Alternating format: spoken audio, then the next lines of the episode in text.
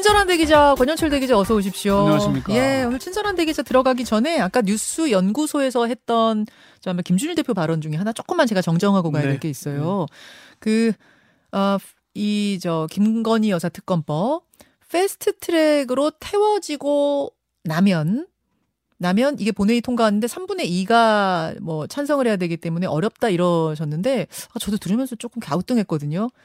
아니죠. 그러니까 패스트 트랙을 태우기까지는 3분의 2가 필요한 게 맞는데 일단 패스트 트랙에 태워지고 나면 본회의에 상정되고 통과되는 건 그냥 똑같아요. 일반 안건하고. 그래서 재적 의원 과반수 출석에 출석 의원 과반수 찬성이면 통과가 됩니다. 사실상 패스트 트랙만 태워지고 나면 지금 민주당이 다수를 차지하고 있기 때문에 통과가 되는 거고 다만 대통령이 거부권을 행사하면 다시 돌아오죠.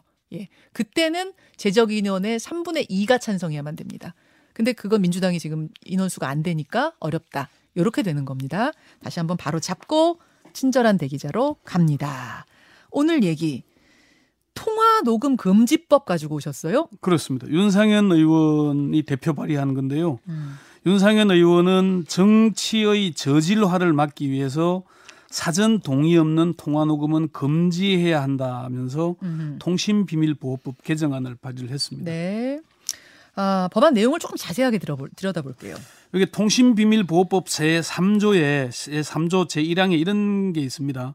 타인 간의 대화를 녹음 또는 청취하지 못한다고 돼 있거든요. 예. 요거 하면 처벌을 받거든요. 음흠. 근데 요거 여기에 타인과의 대화를 녹음 또는 청취하지 못하며 대화 참여자는 대화 상대 모두의 동의 없이 대화를 녹음할 수 없다. 이렇게 개정하자는 겁니다. 음, 원래는 그러니까 권영철 대기자랑 여기 뭐 김광일 기자랑 두 사람이 대화하는 걸 제가 몰래 제3자인 제가 몰래 녹음하면 안 되잖아요. 통신비밀 보호법 위반으로 도청이 처벌받죠. 되잖아요. 네. 그건 알지만 저랑 권영철 대기자랑 대화를 할 때 제가 당사자인 제가 녹음하는 건 여태까지는 됐잖아요. 예, 근데 그걸 안 되게 한다. 이걸 못 하게 동의 없으면은 불법으로 만들겠다. 권영철 기자 제가 녹음해도 되나요? 물어보면 가능한데 네. 예 그렇지 않은 상태에서 몰래 녹음은 안 된다.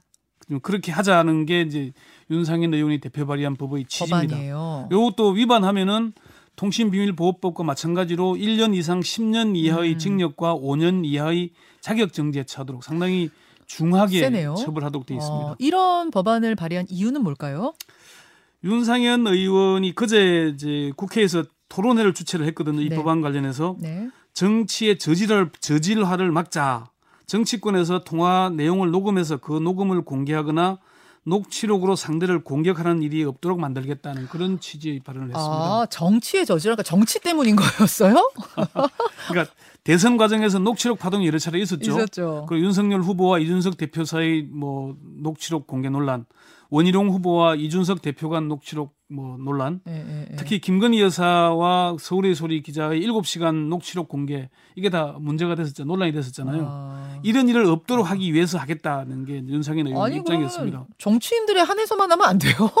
왜 우리까지? 아, 예를 들어서 네. 저 같으면은 이제 그 전화 통화를 하다가 뭔가 뭐 보험에 대한 설명을 듣는다든지 받아 적기가 어려운 상황에서 뭔가 설명 듣는다든지 할 때는 녹음 버튼 누르거든요. 그렇죠. 근데 이제는 그거 못 한다는 거잖아요.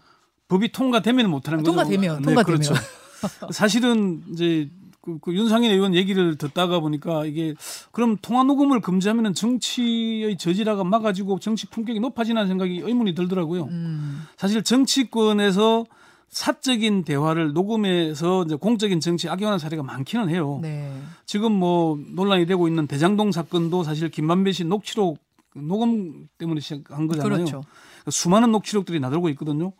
보수 논객인 정규재 씨는 지난해 8월 국민의힘 대선 예비 후보이던 원희룡 전 지사가 이준석 전 국민의힘 대표와의 통화 녹취 공개 논란과 관련해서 통신비밀보호법 개정안을 원희룡법이라고 부르는 게 어떻겠냐라고 제안을 하더라고요. 음. 그러면서 어, 권성동 원내대표가 윤석열 대- 대통령의 내부 총질이나 하던 당 대표 이런 문자 네.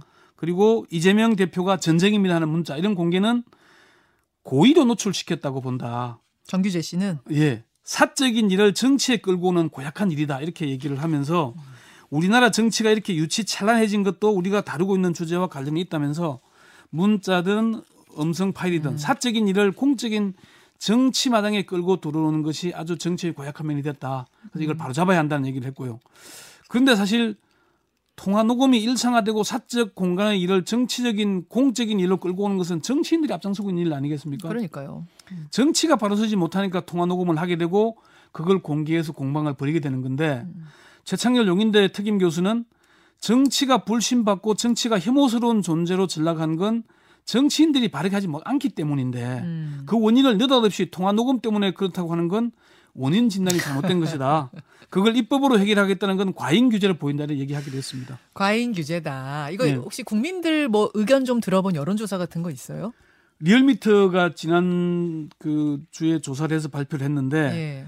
리얼미터 조사에서는 반대가 3명 중에 2명이 반대를 했습니다. 음. 통화녹음 금지법 개정에 대해 반대 64.1, 찬성 23.6%였거든요. 아유, 뭐 월등히 높네요 반대가. 예, 예. 그렇죠. 근데 윤상현 의원이 그 토론회를 하면서 공개를 했는데 예. 이때는 좀 또 달리 나오더라고요. 다른 다른 결과가 나왔어요? 예, 예. 어. 윤상현 의원이 한길 리서치에 의뢰해서 조사한 결과는 네. 동의 없이 녹음하는 걸 처벌하는데 찬성하느냐 반대하냐고 물었더니 예. 52.5%가 찬성, 음. 41.5%가 반대였습니다. 어. 오히려 찬성이 높았죠. 그러네요. 왜, 네. 왜 이렇게 여론조사의 결과가 달라요? 리얼미터와 한길리스트의 설문조사 문항을 찾아보니까 아, 질문이 달랐어요? 예. 리얼미터는 매주 조사하는 대통령 국정 지지도 조사를 하면서 네. 여기에 통신비밀보호법 질문을 하나를 추가해서 했는데요. 음흠. 질문이 이런 겁니다. 그러니까 어, 최근 상대방의 동의 없이 통화 내용을 녹음할 경우 최대 10년의 징역형을 받을 수 있다는 법안이 발의되었는데요. 기아께서는 이와 가- 같은 내용의 통신비밀보호법 개정안 발의에 대해 찬성하십니까? 반대하십니까? 음. 그러면서 통화 녹음이 협박 수단으로 악용되는 경우도 있을 뿐 아니라 개인 사생활 인격권을 침해할 수 있으므로 법안 발의에 찬성한다. 1번. 예. 통화 녹음이 내부 고발 등 공익 목적으로 쓰이거나 자신을 보호하기 위한 용도로 쓰일 수 있으므로 법안 발의에 반대한다. 2번. 이걸 이렇게. 교차로 하는 겁니다. 아. 어떤 사람에게는 1번, 2번을 바꿔가면서 하는 거죠. 그러니까 이렇게 질문했는데 음. 한길 리서치 질문을 보니까 네. 질문을 먼저 이렇게 하는 겁니다. 선생님께서는 전화 통화를 할 때 상대방이 선생님의 동의 없이 녹음하는 것에 대해 어떻게 생각하십니까?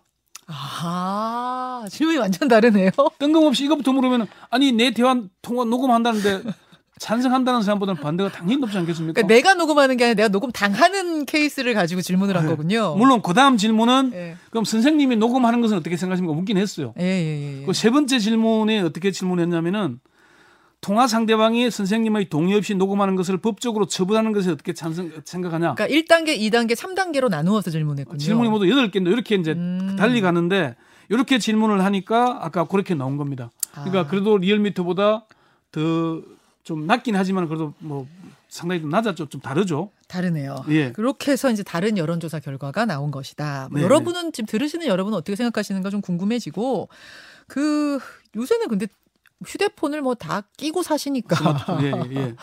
통화할 때 녹음을 많이 하시죠. 그 뭔가 적어야 되는데 어, 어디서 만날까 몇 월 몇 시 어디서 어떻게 어떻게 찾아가 이렇게 물어본 다음에 쓰기가 힘들면 일단 통화 버튼 누르고 뭐 이러잖아요. 근데 이런 일이 굉장히 많죠.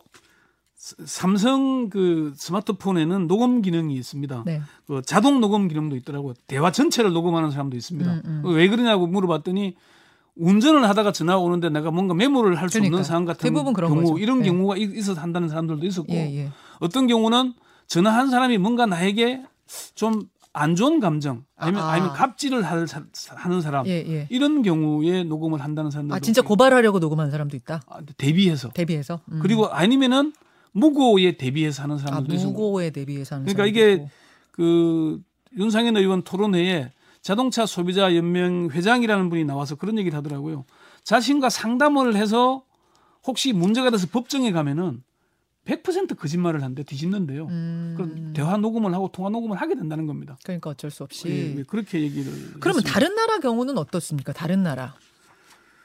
어, 윤상현 의원이 외국의 사례를 설명을 하던데요. 미국에서는 네. 캘리포니아를 비롯해 10여 개의 주에서 상대방의 동의 없는 대화 녹음을 금지하고 있고 어. 독일, 프랑스, 호주 등 사생활 보호를 중시하는 유럽 국가에서는 금지하고 있다. 음, 문수정 변호사는 이탈리아는 동의 없이 통화 녹음이 가능하고 음. 법적 증거 능력도 인정이 되고요. 영국, 덴마크, 핀란드는 동의 없이 통화 녹음이 가능하지만은 네. 타인에게 녹음 파일을 전달할 시 법적 책임을 진다. 아, 전달은 안 아, 된다. 독일은 통화 녹음의 동의뿐 아니라 녹음하는 이유를 사전에 명확하게 설명하지 않으면 형사처벌을 받는다고 아, 했습니다. 동의뿐만 아니라 이유도 설명해야 된다. 어. 그렇게 하는데 근데 독일은 블랙박스도 불법으로 하자는 논- 논란이 있었거든요. 예, 예. 그러니까 이게 이제 그 헤아린 법률 사무소의 이민 변호사는 음. 프라이버시권을 절대적으로 보호한다면은 범죄 예방 목적의 CCTV를 허용할 것인가, 음. 차량에 다는 블랙박스를 허용할 것인가, 범죄 단속용 차량 번호판 수집 장치나 과속 단속 카메라를 허용할 것인가,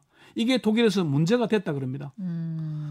프라이버시권에 대한 보호가 과도해질수록 현재 우리나라에서 사고 있는 모든 CCTV와 과속 단속 카메라, 음. 범죄 예방 카메라를 모두 철거해야 한다 이렇게 아, 했습니다. 프라이버 이게 결국 프라이버시권인데 예. 이게 점점 강화되는 쪽으로 가면 CCTV 블랙박스 이것도 다 문제가 될 것이다. 그렇죠. 근데 그렇다고 무차별적인 통화 녹음을 그럼 그대로 둬야 합니까? 이런 질문도 지금 들어오는데요. 그 문제가 있는 건 좀 사실 바로 잡아야 되죠. 사실 녹음보다는 이제 사단 그- 그날 토론회에서도 동의 없이 녹음한 내용을 공개할 경우에 좀 더 제재를 좀 무겁게 하자는 의견이 더 많았어요. 아, 아, 그러니까 녹음까지는 내가 나중에 들으려고 할 수 있지만 네. 이거를 세상에 공개할 때 그러니까 자기 이제 그- 그 사람의 명예 훼손을 명예를 훼손하거나 아니면 폭로해서 뭔가 창피를 주거나 이렇게 이용하는 경우가 적지 않잖아요. 음. 네네. 그런 경우에는 좀 처벌을 강화하자는 게 있어서 이번 계기로 사실 그런 문제를 좀 심도 있게 논의해 보는 거는 사실 필요하다. 그러네요. 토론 한번 아, 해보는 뭐 거. 그런 네. 생각은 들고요. 예, 예. 어, 그런데 어쨌건 이 통화 녹음 자체가 강자보다는 약자 또는 피해자가 방어적 차원에서 하거나 공익적인 일로 하는 경우가 많잖아요. 그렇죠. 그렇다 보니까 다들 좀 신중하게 봐야 된다는 그런 얘기들이 더 많았습니다. 음, 음. 형사소송법학회 회장인 정홍석 서경대 교수는 통화 녹음의 경우에 피해자가 방어적 차원에서 하는 경우가 많은데 네. 이를 금지하면은 피해자 보호 측면에서 상당히 곤란한 상황이 발생할 우려가 있기 때문에 음, 음. 좀 신중할 필요가 있다 이런 얘기를 했습니다. 그래요. 그 네. 이제 발의한 사람이 윤상현 의원인데 생각해보니까 윤상현 의원이 전에 이 토- 대화 녹음 때문에 어려움 겪었던 적이 있죠. 20대 국회 이제 20대 20대 총선 전에 그때 왜 진박 간별 얘기 항상 예, 나올 때잖아요. 예.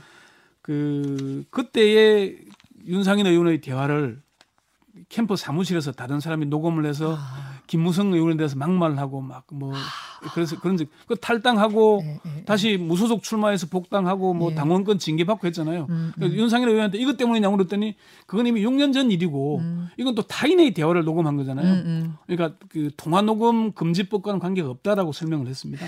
아무튼 이렇게 뭐 찬반이 막 지금 팽팽하고 어떤 곳은 또 반대가 더 높고 이러니까 윤상현 의원이 개정안을 수정하겠다는 입장을 밝혔죠. 그런 이야기를 밝히기도 했는데 20대 국회에 사실 이 비슷한 법안이 발의된 적이 있습니다. 예. 그게 어, 2017년 7월에 당시 자유한국당 김광린 김광림 의원을 비롯한 의명 10명이 전기통신사업법 개정을 발의했었는데 이때는 우리가 왜 카메라 찍으면 찰칵 소리 나죠. 음, 음. 어, 통화하다가 녹음 버튼을 누르면은 상대가 녹음 버튼을 눌렀습니다라고 알리게 아, 만들자라고 아. 했는데 결국 이 법안도 통과되지 못했습니다. 아, 그래요. 예. 아, 그런 적이 있기 때문에 좀 이 논의가 생각할 지점은 있지만은 예, 예. 좀 과도한 과잉 규제 아니냐는 여론이 더 높았습니다. 저희가 토론 자리 한번 어떻게 네. 마련해 보겠습니다. 네. 예, 여기까지 수고하셨습니다. 네.